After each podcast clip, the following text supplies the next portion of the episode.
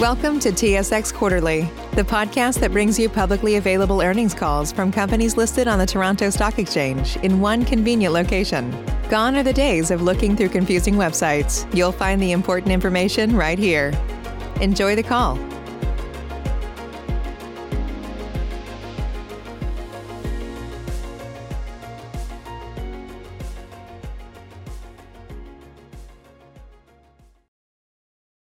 Good morning, ladies and gentlemen. Welcome to the Kinaxis Inc. Fiscal 2021 Second Quarter Results Conference Call. At this time, all participants are in a listen-only mode. Following the presentation, we will conduct a question and answer session. Instructions will be provided at that time for you to queue up for questions. I'd like to remind everyone that this call is being recorded today, Friday, August 6th, 2021. I will now turn the call over to Rick Wadsworth, Vice President of Investor Relations at Kinaxis Inc. Please go ahead, Mr. Wadsworth. Thanks, operator. Good morning and welcome to the Kinaxis earnings call. Today, we will be discussing our second quarter results, which we issued after close of markets yesterday. With me on the call are John Sicard, our President and Chief Executive Officer, and Blaine Fitzgerald, our Chief Financial Officer. Before we get started, I want to emphasize that some of the information discussed on this call is based on information as of today, August 6, 2021, and contains forward-looking statements that involve risks and uncertainties. Actual results may differ materially from those set forth in such statements. For a discussion of these risks and uncertainties, you should review the forward-looking statements disclosure in the earnings press release, as well as in our SEDAR filings. During this call, we will discuss IFRS results and non-IFRS financial measures. A reconciliation between IFRS results and non-IFRS financial measures is available in our earnings press release and in our MD&A, both of which can be found on the IR section of our website, kinaxis.com, and on SEDAR. Participants are advised that the webcast is live and is also being recorded for playback purposes. An archive of the webcast will be made available on the investor relations section of our website. Neither this call nor the webcast archive may be re-recorded or otherwise reproduced or distributed without prior written permission from Kinaxis. To begin our call, John will discuss the highlights of our quarter, as well as recent business developments, followed by Blaine, who will review our financial results and outlook. Finally, John will make some closing statements before opening up the line for questions. We have a presentation to accompany today's call, which can be downloaded from the investor relations homepage of our website, kinaxis.com. We will let you know when to change slides. I'll now turn the call over to John. Thank you, Rick, and good morning, everyone. Thank you all for joining us today. I'm going to start on slide three. I'm uh, pleased to report the progress Kinaxis has made in the second quarter, including SaaS revenue growth of 18% to 42.3 million, total revenue of 60.1 million, and an adjusted EBITDA margin of 12%. These results keep us well on track towards our previously communicated guidance for the year. Moving to slide four. We continue to experience tremendous momentum in our business. We, won a record number of new customers for a second quarter.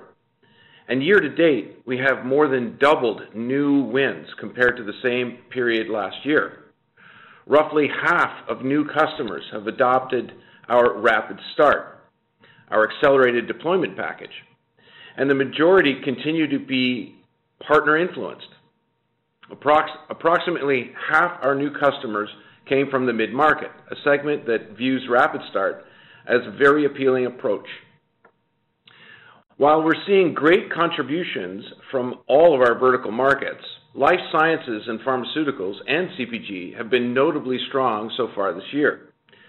As always, the list of new customers we welcomed during the quarter is humbling and includes companies like Subaru of America, the world-class automaker, Clariant, a global specialty chemical manufacturer, and Johnson Outdoors, an innovator in top quality recreational products that inspire people to experience the great outdoors. You would have also read our recent announcements naming Viant and Advantest as Kinaxis customers. Additionally, Kinaxis and our customer Bell Textron, an 85-year-old global aircraft manufacturer, were recognized by Supply and Demand Chain Executive for delivering one of the top supply chain projects of 2021. The awards spot, spotlight successful and innovative transformation projects that deliver bottom line value to enterprises. Our rapid response platform strategy continues to gain traction as we announced a new solution extension partnership with LevaData. LevaData's Supply Risk Navigator will be integrated with Rapid Response to help companies assess the impact of supplier risk, provide mitigation recommendations, and engage suppliers to execute an updated plan. Valuable functionality in times marked by such disruption. On to slide five. With three consecutive quarters of strong results, our confidence continues to gain momentum for a return to accelerated growth. To further demonstrate a more accurate view into the health of our business, we are introducing a new metric, annual recurring revenue, or ARR for short. At the end of Q2, our ARR reached the key milestone of 200 million, up approximately 24% from Q2 last year, and is the highest growth rate in any period we've measured going as far back as 2018.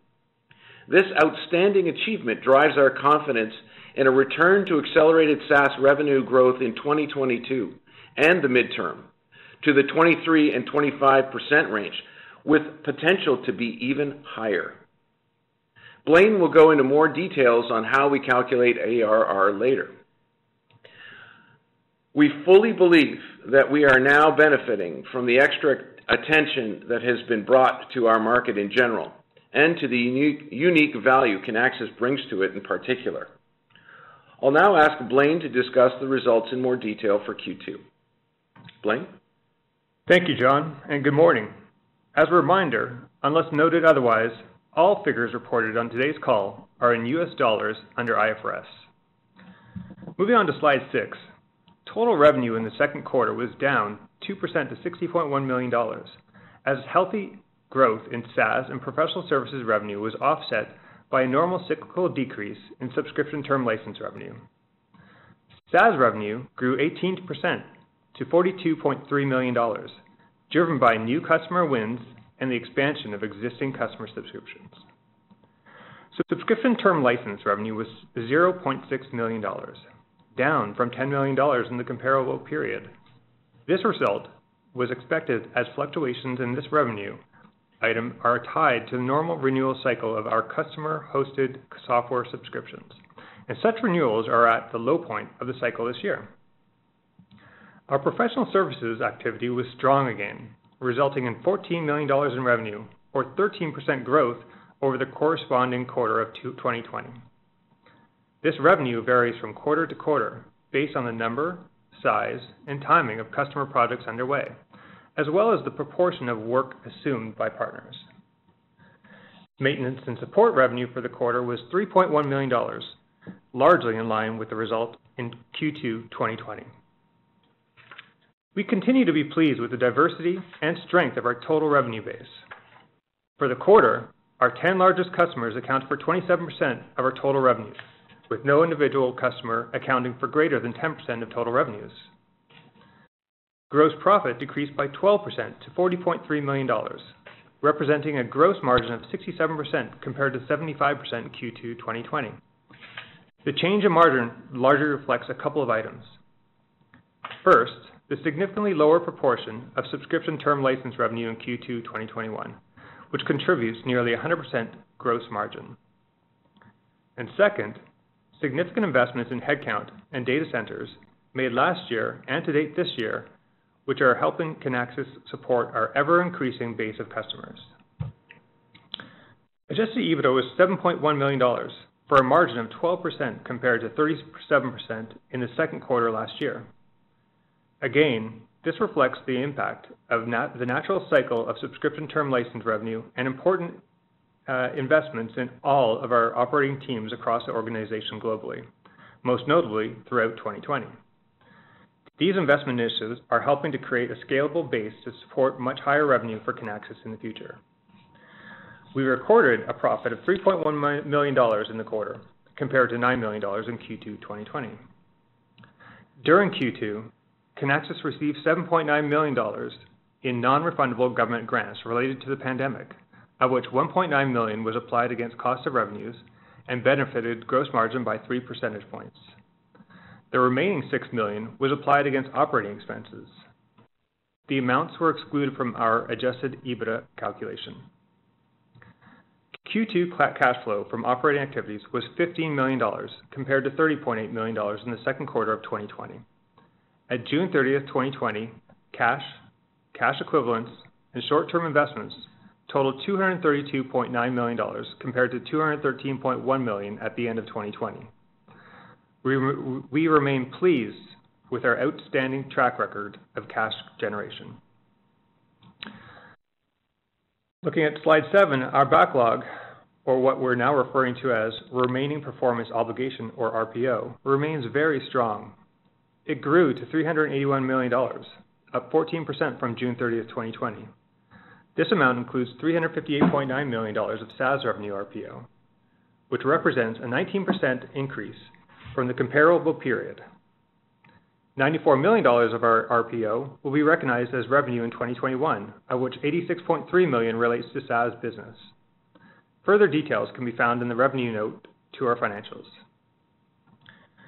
From the change in RPO over the period and adjusting for revenue recognized, you can calculate that total bookings in Q2 were 43.1 million dollars, of which SaaS bookings were 40.4 million dollars. Going forward, we won't be discussing the bookings figure, though it is easily calculated from our disclosures.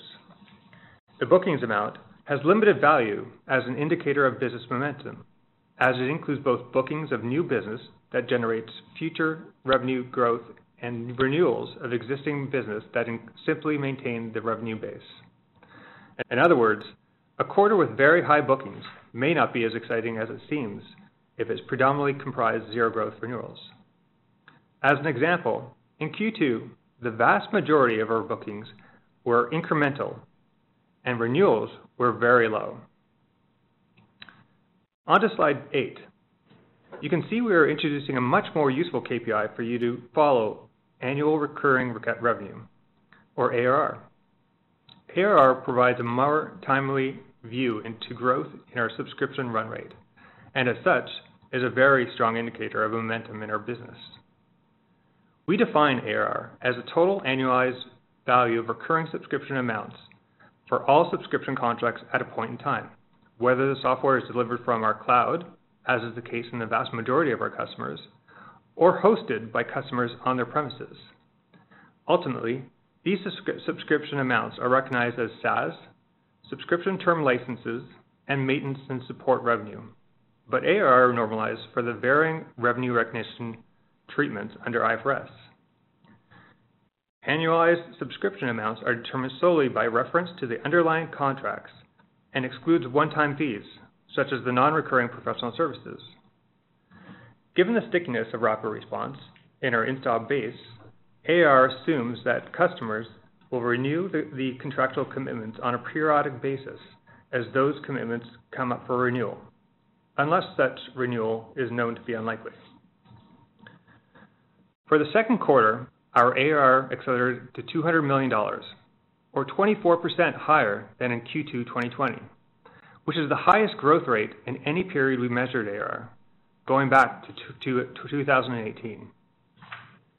We see this result and the recent trend in ARR as a good indicator of the strong momentum we're experiencing currently. A couple of things to consider. We fully expect that ARR growth will fluctuate between quarters, so we caution you not to read too much into small, periodic changes. Growth is tied to the timing of booking new business, which doesn't always follow a predictable pattern we encourage you to focus on longer-term trends. We will only be disclosing total ARR, representing all of our contracts, but SaaS ARR growth is higher than for a relatively small group of on-premise customers, and also higher than growth in total ARR. We expect that to remain the case ahead. Looking at slide nine, based on our track performance so far this year, healthy RPO, outstanding recent momentum in ARR, and healthy outlook for our business and the market in general, we continue to have full confidence in our guidance for fiscal 2021.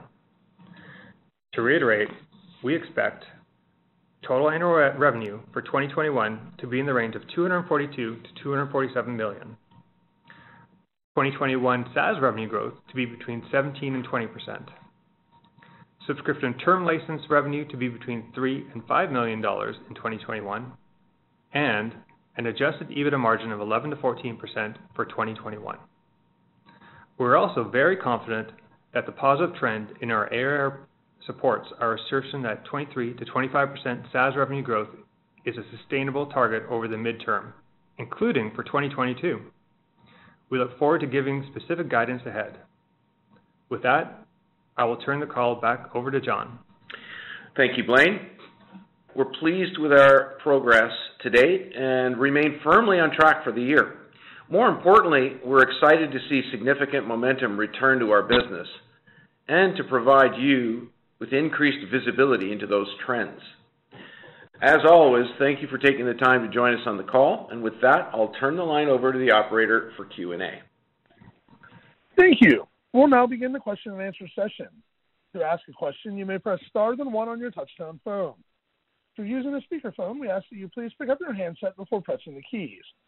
To withdraw your question, please press star then two. Today's first question comes from Richard Tse with National Bank Financial. Please go ahead. Yes, uh, thank you, and thanks for sharing those uh, new metrics. Uh, those are actually really helpful. Um, In terms of uh, rapid start, I just wanted to sort of ask, You know, last year you had a number of notable wins there, understandably.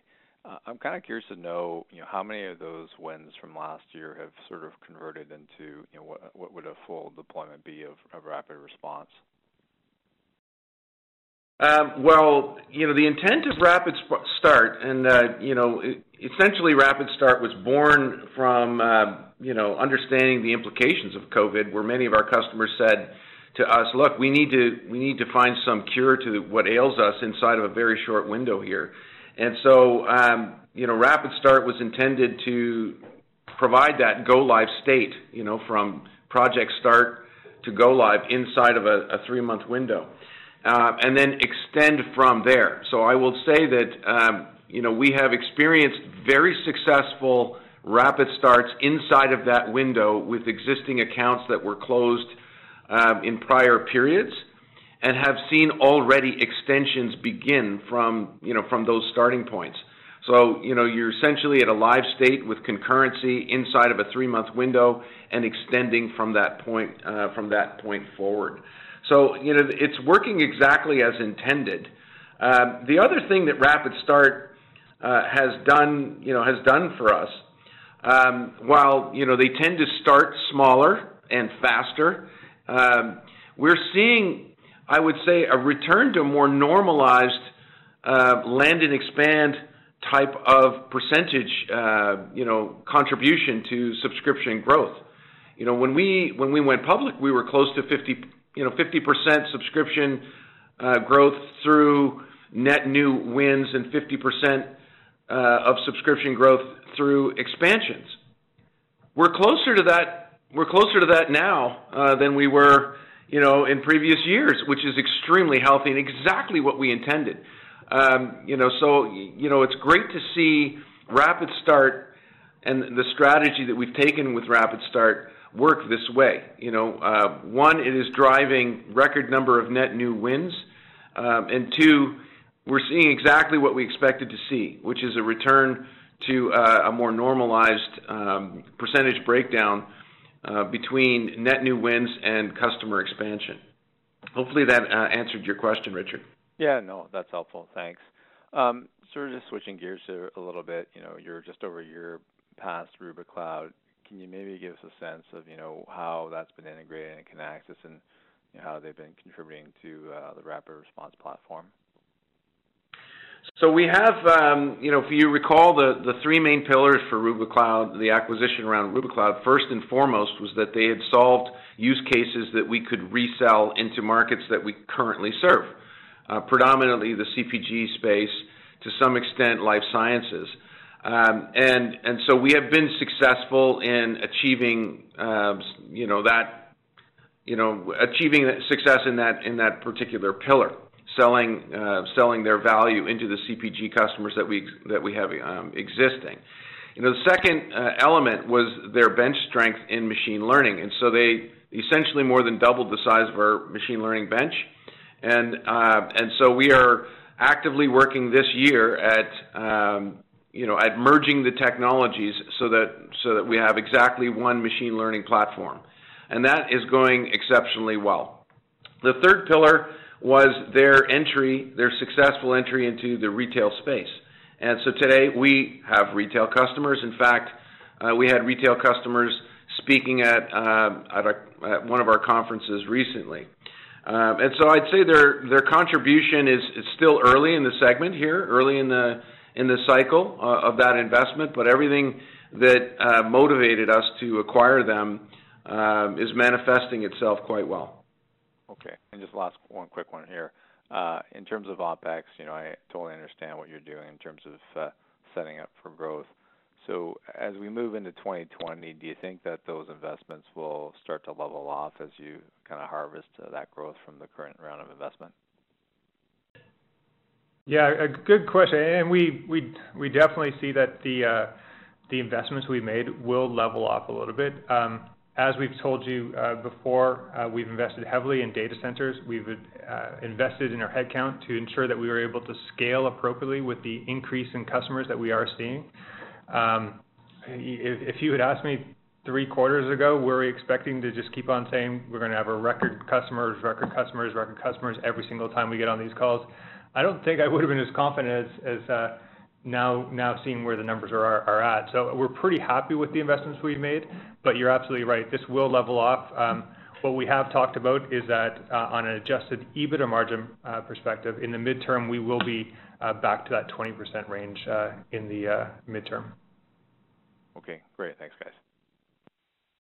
And our next question today comes from Thanos Moschopoulos with BMO Capital Markets. Please go ahead.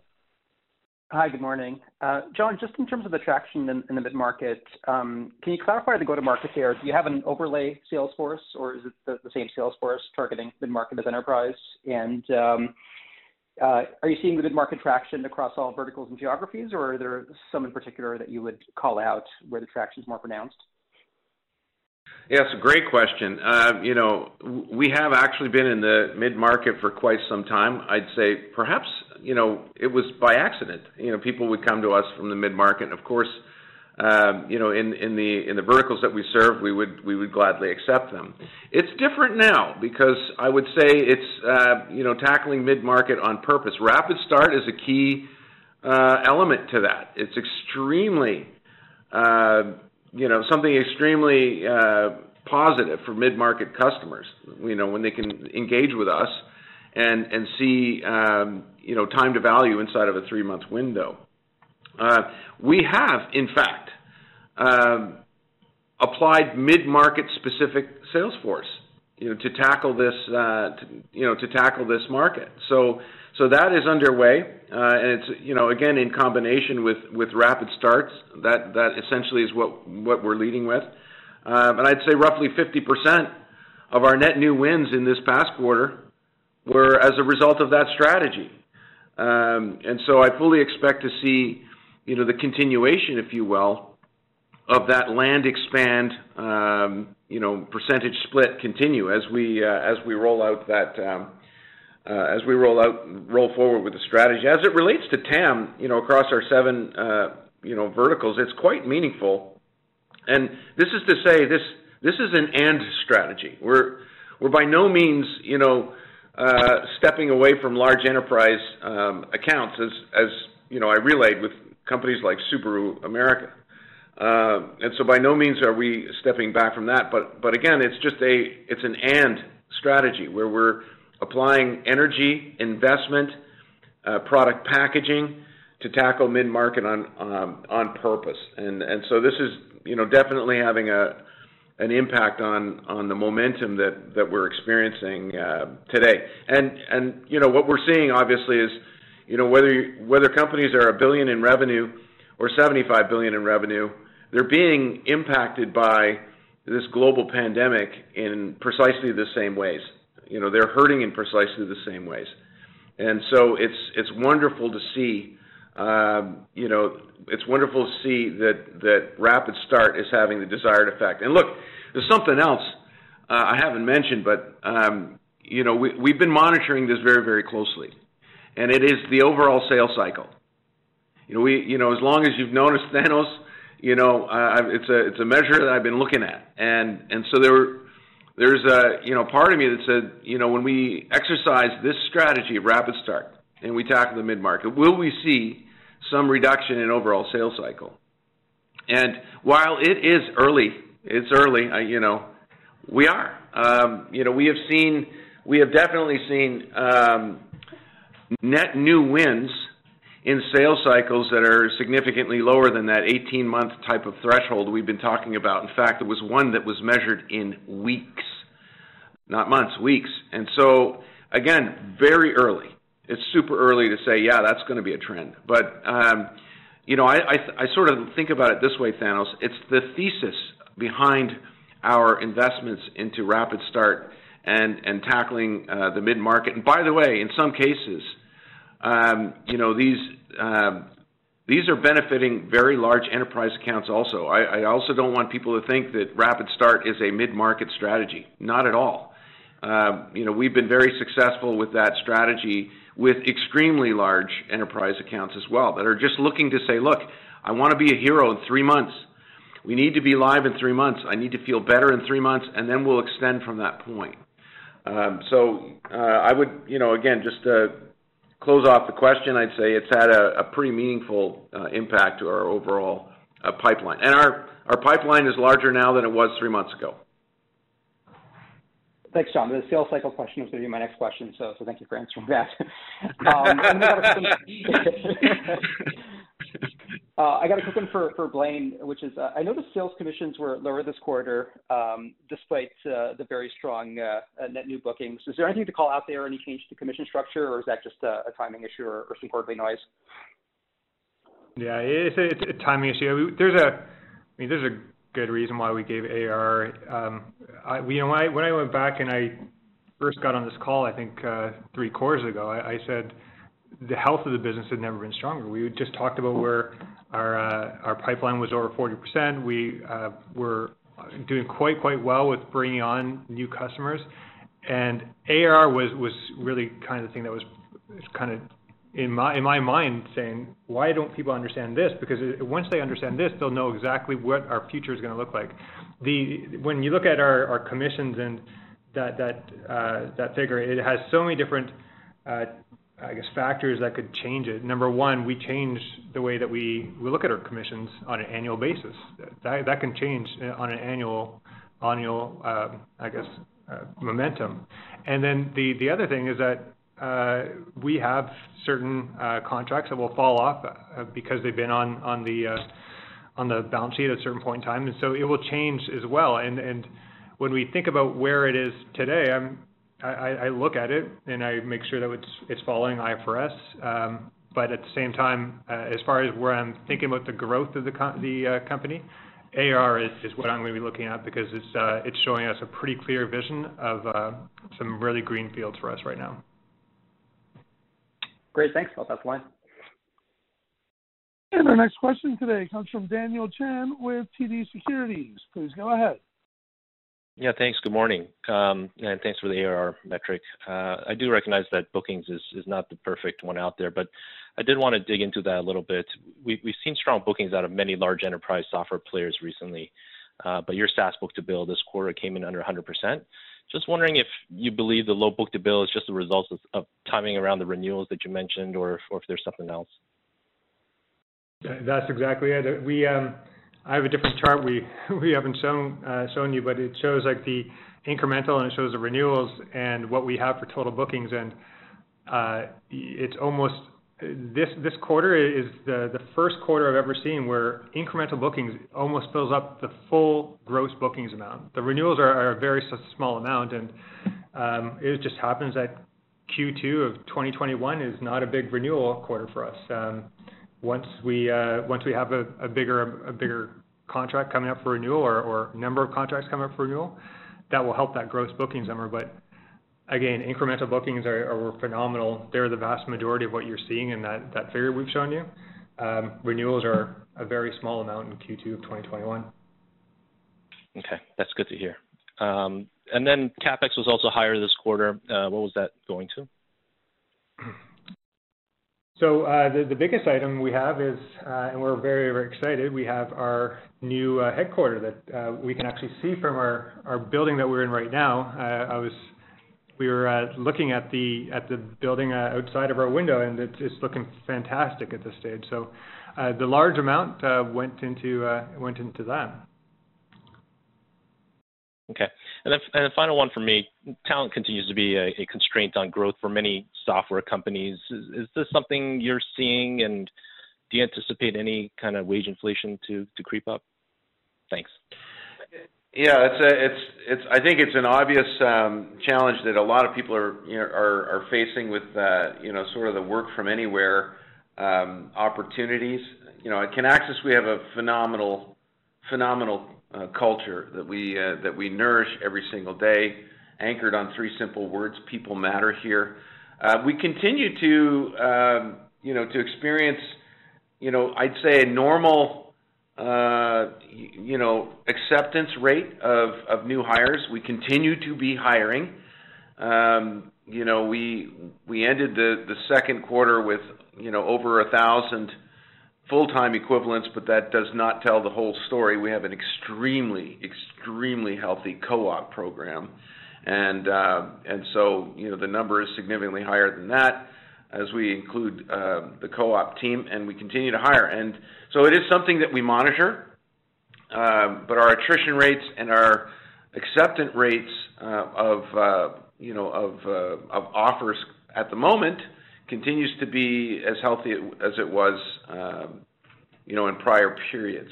Now, we're obviously going to continue to monitor that, and uh, you know, we are extending our, I'd say, our R&D, uh, you know, footprint through that acquisition of Rubikloud. So we we now have a pool of talent in the Toronto area as well as in Ottawa. Um, and then again, the culture and everything we do um, you know, I focus a lot of, of attention on making Kinaxis a magnet, make it, making it a destination for um, you know for new grads uh, and fresh talent. And so we're um, you know like everyone else, you know we're going to compete um, you know based on our on our merits.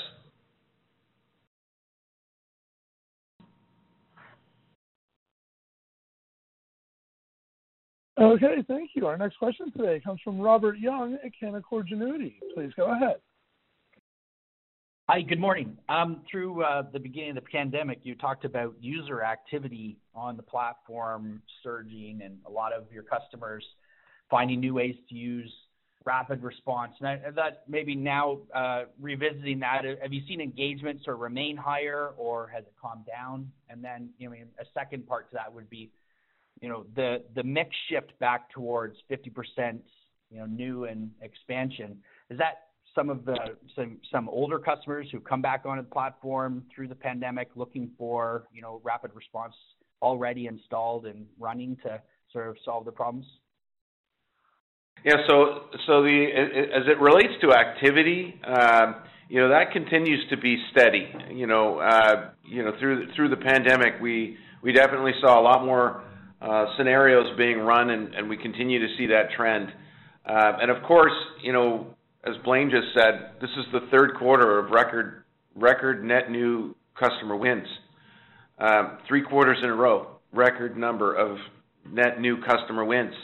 And so, you know, obviously that drives the activity in our data centers, uh, as well as, you know, especially with RapidStart, they're looking to um, apply the value and the benefits of concurrent planning uh, in a very, very swift manner, in a you know in a live setting, in a production setting. So we're continuing to see that, you know, very healthy numbers there. Uh, and the second half of your your question, can you repeat that again? Sorry. Yeah, just just Rob? curious to see if some of your older uh, have any of your oh, older yes. customers come back more engaged than in the past. Yeah, it's it's a real com- a combination of both. Uh, but again, you know, when you think about RapidStart being, you know, go live within three months, essentially one quarter, and uh, three quarters of record level net new accounts, um, and you combine that with the statement of sort of a return to roughly 50/50, um, you know, you can see that the blend is obviously, uh, you know, a function of both, right? It's a function of net new customers um, expanding inside of a very, uh, you know, a very tight window. and It's also a combination of existing customers that continue to expand, some of which we've been uh, working with for for, for many years.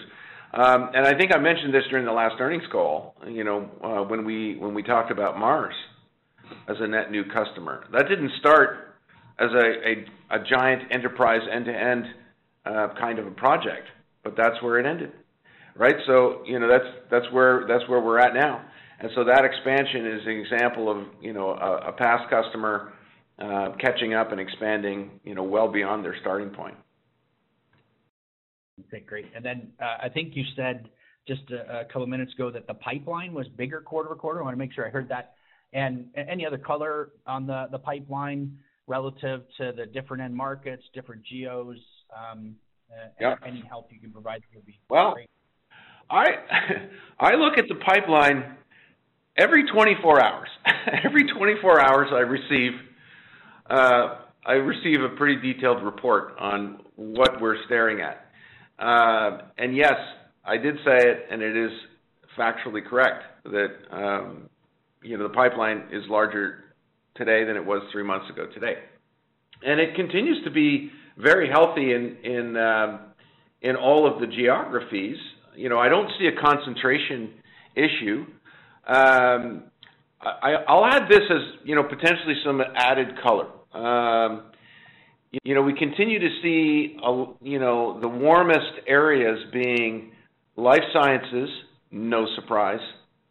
And you know we're hopeful to be able to announce some exciting names there uh, in the not too distant future. Um, in the CPG space, you know, I'd say second.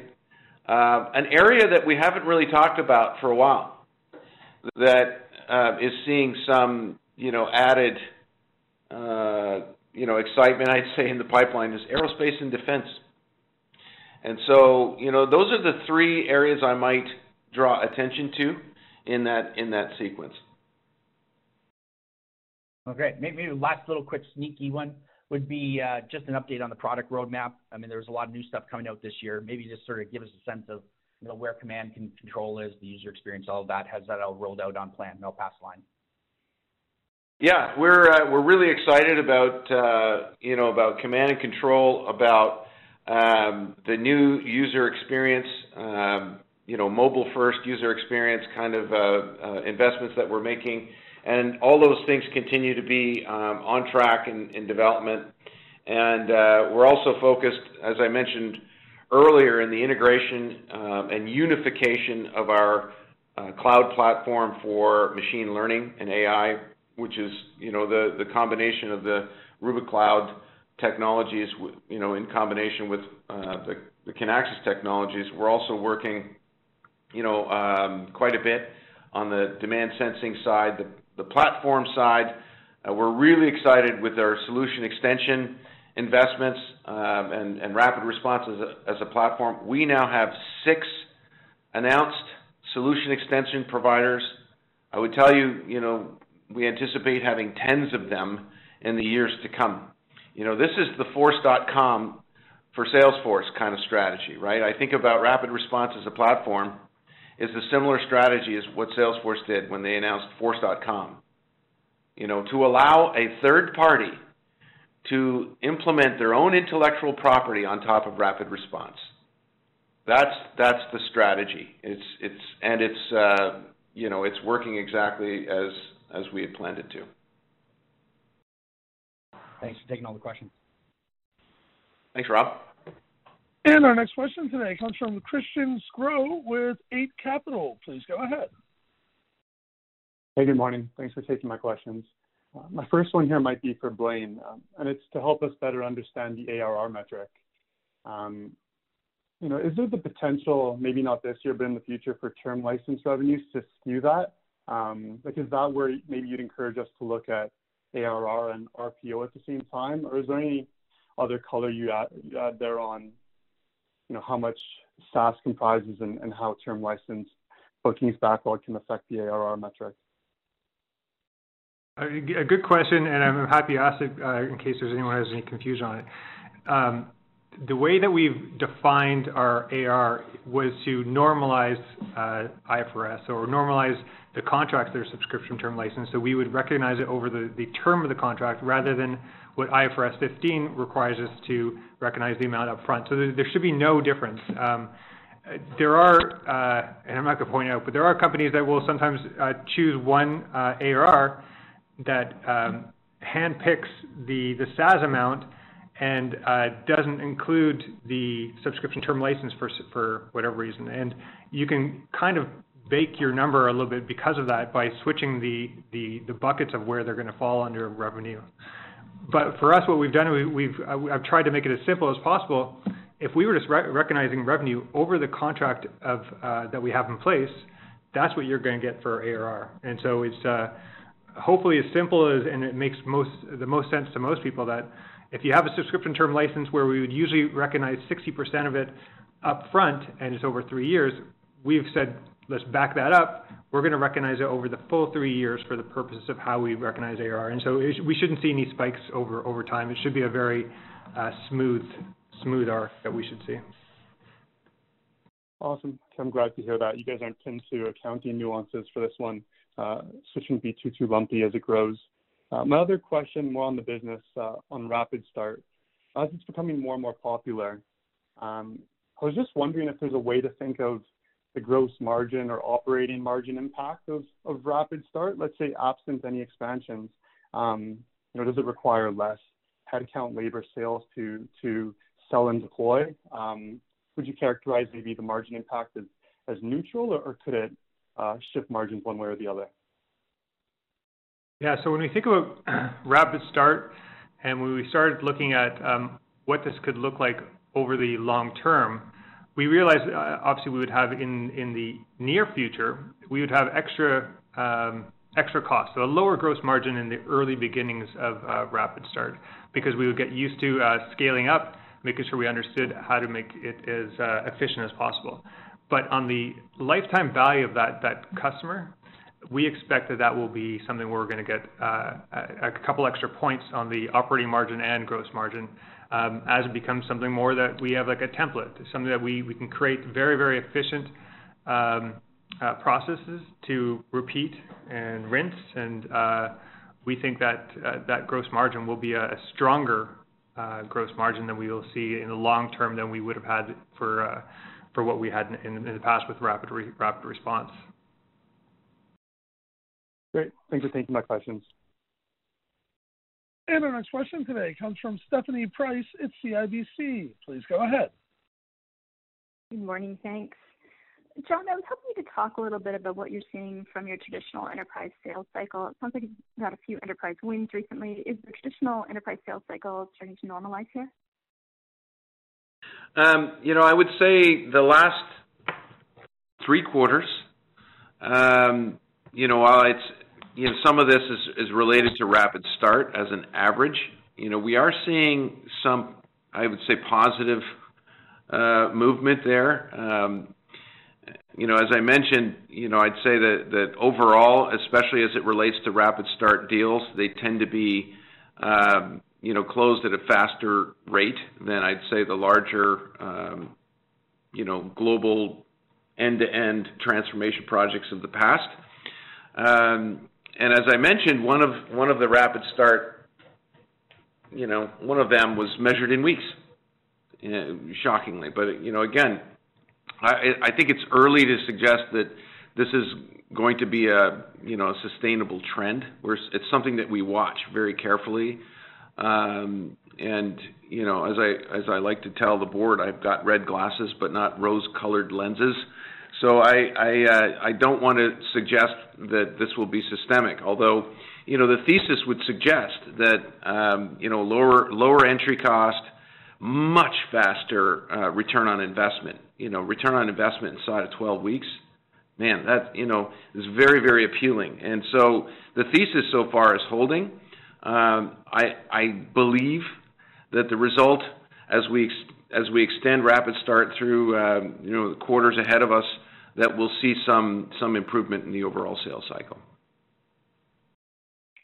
Okay, thanks. And then in terms of partner execution in the quarter, just curious if you could comment on that, and also whether you've seen any SI partners do solution extensions as part of an RFP process yet. So, you know, the answer to your second question is absolutely. And, uh, you know, the beauty of of our solution extension and rapid response as a as a platform is in in some cases the intellectual property being produced by a partner is the lead into an account. In other words, you know that's you know that's the the prerequisite value is the solution extension um, IP that leads us into an account, which is again extremely uh, exciting. Um, and I and I do believe that um, you know that trend will will ultimately continue. As it relates to uh, partner influence, it continues to be um, you know at par with previous quarters.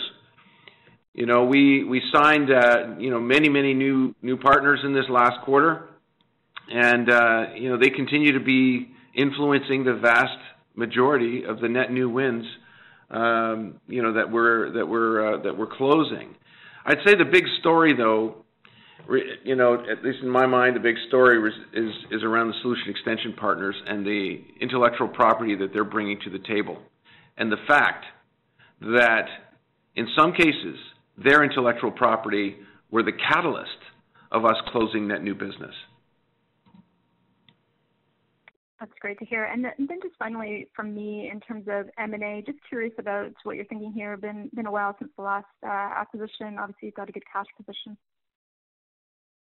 So yeah, we're we're continuing to um, exercise that muscle, so to speak, and, and being a lot more thoughtful about our M&A strategy. Um, and you know, we are constantly, you know, look, evaluating, I'd say, buy versus build um, as it relates to uh, as it relates to our our roadmap. Um, Kerry Liu, who was the CEO of Rubikloud, um, is is running that program, um, you know, for me. And uh, and so I'd say, you know, there there may be some potential in the in the quarters ahead uh, for some tuck-in opportunity. Um, you know, I, I, I wouldn't say I wouldn't classify um, our M&A strategy to be, you know, looking for you know large, I'd say, uh, acquisitions at this time, but we are evaluating opportunities against our our um, near and midterm roadmap and looking to accelerate value, um, you know, through through potential acquisitions. Great, thanks for the color. And our next Thanks, question Stephanie. today comes from Nick Agostino with Laurentian Bank Securities. Please go ahead.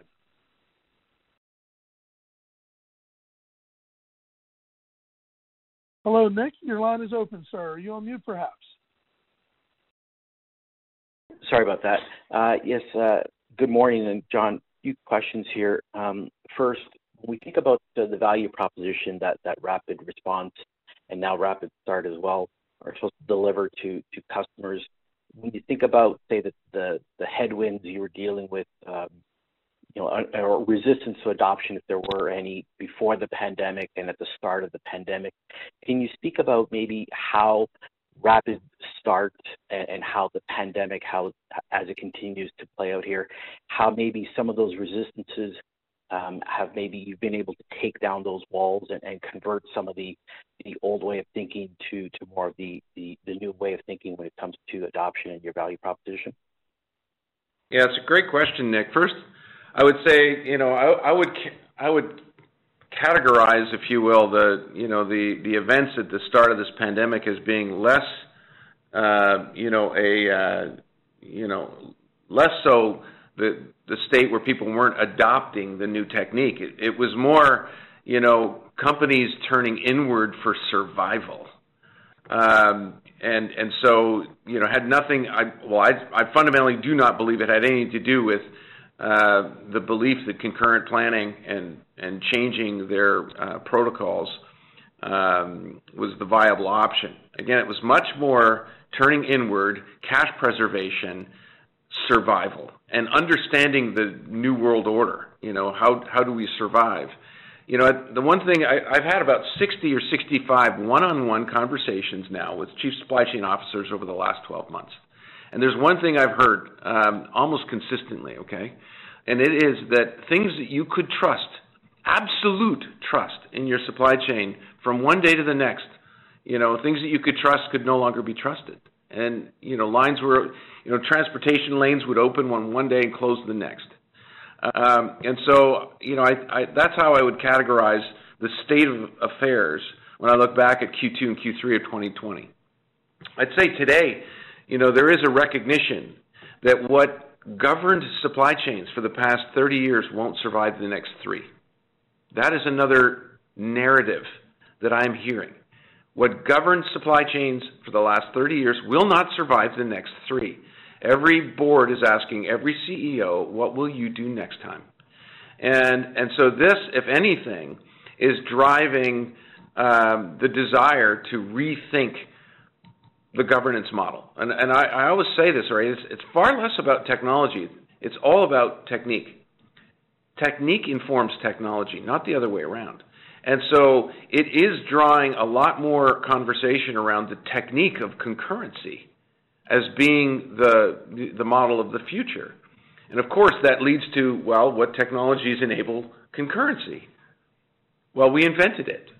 So, so it does bring us to the table. Um, but the conversations I have have always been and will continue to be about technique first. And, uh, and so I do think what happened with, um, you know, with this global pandemic, if I were to describe it without talking about technology, you know, just about every supply chain learned what it felt like to have an agility muscle atrophy. That's the way I think about it. If you had no agility, this is what it would feel like. And, and so obviously our value proposition around concurrent planning is all about bringing, up, bringing forward hyper agility uh, to supply chains. And so, so the technique today, in this dialogue, this narrative around optimizing time you know, speed to detect leading to speed to correct. All of these types of narratives are really, really relevant now more than ever. Thank you for that. And, and Blaine, a couple of questions for you. Um, when I look at your EBITDA margin guidance, you're you're maintaining that 11 to 14 percent range. Um, I believe on the last call there was it was mentioned that the expectation that first half margins would be greater than than the second half. And I think in the first half, the numbers are at 14%. And then just looking at the comments earlier about how, as we go into 2022, you expect, I guess, spending to kind of start to, to level off here. So I'm just wondering, for the second half of this year, should we still expect, say, say margin and therefore spending to, to increase versus the first half, or should we start to expect more of a tapering and maybe look at second half margins to be more in line with the first half? Yeah. So um, so you're absolutely right. We came in at 13.7% for the first half of the year for adjusted EBITDA, um, which is normal for us in the first half of the year, where it's generally a bit uh, stronger. Um, we think that we will still end up in the 11%-14% for the uh, back half of the year, probably very comfortably in there. Um, obviously, a big thing that, that depends on that, and that's going to help change what we're going to look at in, in 2022, is uh, subscription term license. So if we uh, landed some large subscription term licenses anytime in the back half of the year, that will change what our adjusted EBITDA margin would, would look like. And, and then when you think about that and you think about 2022, we know that 2022 is expected to be a very strong year for subscription term licenses. So you should expect as a result we're going to have some some points that are going to start adding up uh, on top of the the numbers we have right now to get us closer to that 20%. Now, the other factor that we've talked about, obviously, is that we have slowed down the uh, hiring because we hired in advance of this kind of rush in of extra new customers, and we think that we're in a, pretty good space where we're, at right now with with respect to um, respect to headcount. So I think uh, that will all help kind of gradually get us back to that 20% number in uh, 2022. But to kind of answer your, your question, we should be in the 11 to 14%. There is always a chance that uh, something like a subscription term license could always throw that off and we might be a little bit higher. And one one other question, which is in part tied to the to the ARR. When we when I look at your professional services number, I think it was a record uh, this quarter, 14 million, and part of that growth ties to expanded service offerings, which you guys have talked about in the past. Uh, my my question is: Is there a sustainable run rate when you look at those expanded services, and is there a predictable run rate that you can speak to that that um, that maybe you also include as part of your ARR? And I'll leave there. Thanks. Yeah. So I think what you're touching on is on professional services, we now kind of almost two different uh, revenue streams that come in. One of them being sustainment, which we just talked about. Sustainment can be uh, sometimes looked at as a, as a SaaS type of business. We are not considering that. Um, and, and that is not being included in our AR. So anything that you have in AR is only come from SaaS, subscription term license, and the maintenance and support. Uh, the sustainment business that uh, could be a recurring revenue uh, to a certain extent that's within professional services is not something that we're considering at this stage. Um, perhaps in the future we may consider that, but uh, at this stage we're not. Okay, great. Thank you. And our next question today comes from Martin Toner with ATB Capital Markets. Please go ahead. Hey guys, thanks for taking the question. Quick follow-up on uh, the gross margin discussion of mid-market customers. Um, you talked a bit about gross margin impact. Um, is there a similar impact uh, on the operating margin or EBITDA margin uh, line for those mid-market customers at scale? Um, no, I, think what you're going to see is the gross margin is going to flow down to the operating margin overall. Um, our uh, our sales and marketing is, still going to be the same. The, one thing that we might see though a little bit differently is that I think that for mid market or especially rapid start, we're going to see a lot of partners are going to be very very interested in uh, getting involved with those types of deals because it is uh, a very similar, uh, uh, I guess, product that they'll be uh, selling that they can, uh, again, rinse and repeat over and over again, and it will make them very, very efficient along the way. So overall, I think the operating margin will will be fairly similar. I think we will have a couple of points that will be nice, but that will come from the gross margin side. Great. Thanks very much. That's it for me. And our next question comes from Paul Steep at Scotiabank. Please go ahead. Great morning. Um, John, just quickly, could you reconcile a little bit? Lots of talk of new customers, new wins, and maybe the shift somewhat to mid-market. How should we think about the cadence of on ramping on those customers, I guess, over time? given given the mix that you're talking about shifting within the business? Is it significant, or are we, you know, gonna see this over the next year or so in terms of that cadence? I'm just trying to align that with some of the comments around growth. Yeah, Paul, it's a lot of that has to do with, uh, you know, the size of the enterprise itself. Uh, you know, ramping a global concurrent transformation governance model for a you know $40 billion uh, enterprise that's in every geography that matters will take longer than uh, you know ramping that same footprint for a company in fewer geographies doing you know a, a billion in revenue. Um, you know the the intent here, I'd, I'd say the the life the lifetime lifetime value of a customer, regardless of their you know their size and complexity, uh, we don't believe that Rapid Start will diminish that uh, that number whatsoever um, at all. You know, so so I you know that's the way I would categorize it. We you know what I am what I suggested earlier was that um, I do believe we'll continue to see a, a healthy uh, mix between land and expand, you know, revenue harvested from you know existing customers versus uh, revenue harvested from net new. Uh, and in the past, you know, that, number had been skewed mostly into, you know, towards the, you know, the net new. And so I do think our rapid start, one of the side effects of rapid start is seeing a much healthier mix between those two. And I think that trend is absolutely going to continue. Right. Three three quick hits for Blaine. First one, just on ARR, just to confirm the point in time that's referenced in the uh, definition here.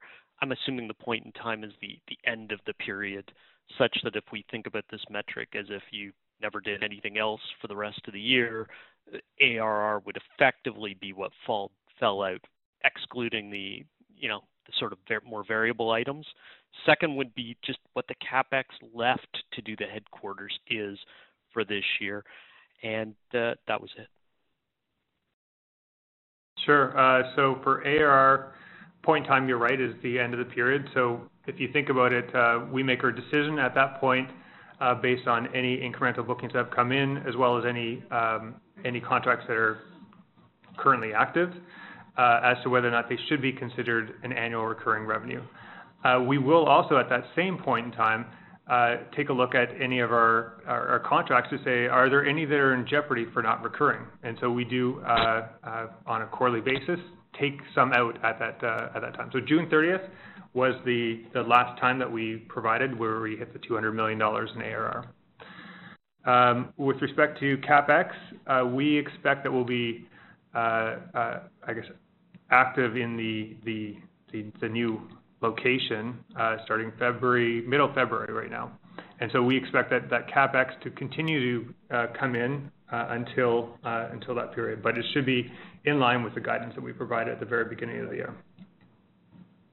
Okay. And the right of use should already start moving up since it sounds like it's you're already on for 2021, even though you said February move in, correct?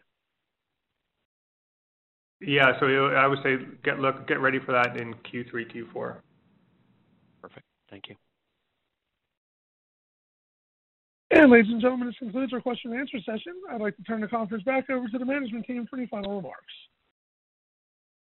Great. Thanks, operator. Thank you, everyone, for participating on today's call. We appreciate your questions as always and your ongoing interest in and support of Kinaxis.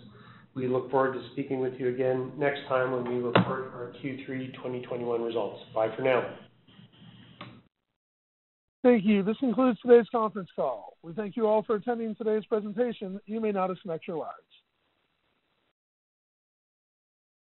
Brain fog, insomnia, moodiness, weight gain. Maybe you think they're just part of getting older, but MIDI Health understands that for women over 40, they can all connect to menopause. It's at the root of dozens of symptoms we experience, not just hot flashes. MIDI clinicians are menopause experts, offering safe, effective, FDA approved solutions covered by insurance. 91% of MIDI patients get relief from symptoms within just two months. Book your virtual visit today at joinmidi.com.